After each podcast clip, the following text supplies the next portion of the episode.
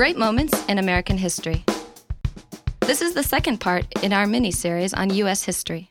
This month, Teddy Roosevelt and the Great Depression by Laura Worrell. Teddy Roosevelt. Teddy Roosevelt was the youngest president in American history. He was famous for his energy, his brilliance, and his funny eyeglasses. During the Spanish American War, in which Cuba fought for its independence from Spain, Roosevelt was colonel of the Rough Rider Regiment. This was the first volunteer cavalry regiment. Roosevelt and his regiment of 1,250 men became legends because they were courageous. Most amazing, the Rough Riders were made up of men from all walks of life cowboys, Indians, Ivy League patriots, and aristocratic sportsmen. The type of men who usually wouldn't get along, except that the charismatic Roosevelt brought them together. In 1898, Roosevelt led them, along with a group of black soldiers known as Buffalo Soldiers, up Kettle Hill, where he captured San Juan Heights, virtually ending the war.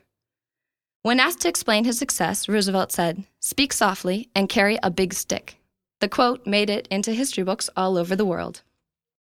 The Great Depression.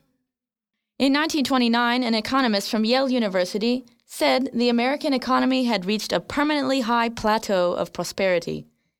Five days later, the stock market crashed, and the Great Depression, the worst economic recession in American history, began.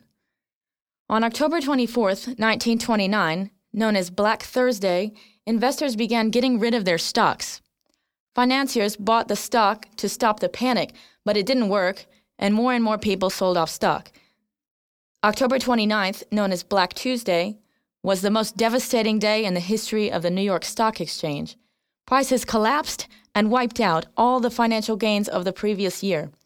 Over $30 billion disappeared from the American economy, the same amount of money that the government had spent to fight World War I.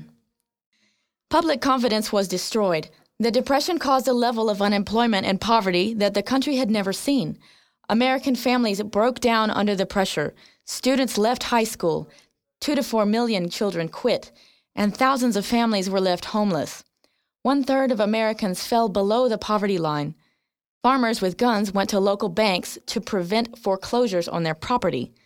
President Hoover even had to send in the army to break up peaceful demonstrations led by World War I veterans who were demanding their pensions.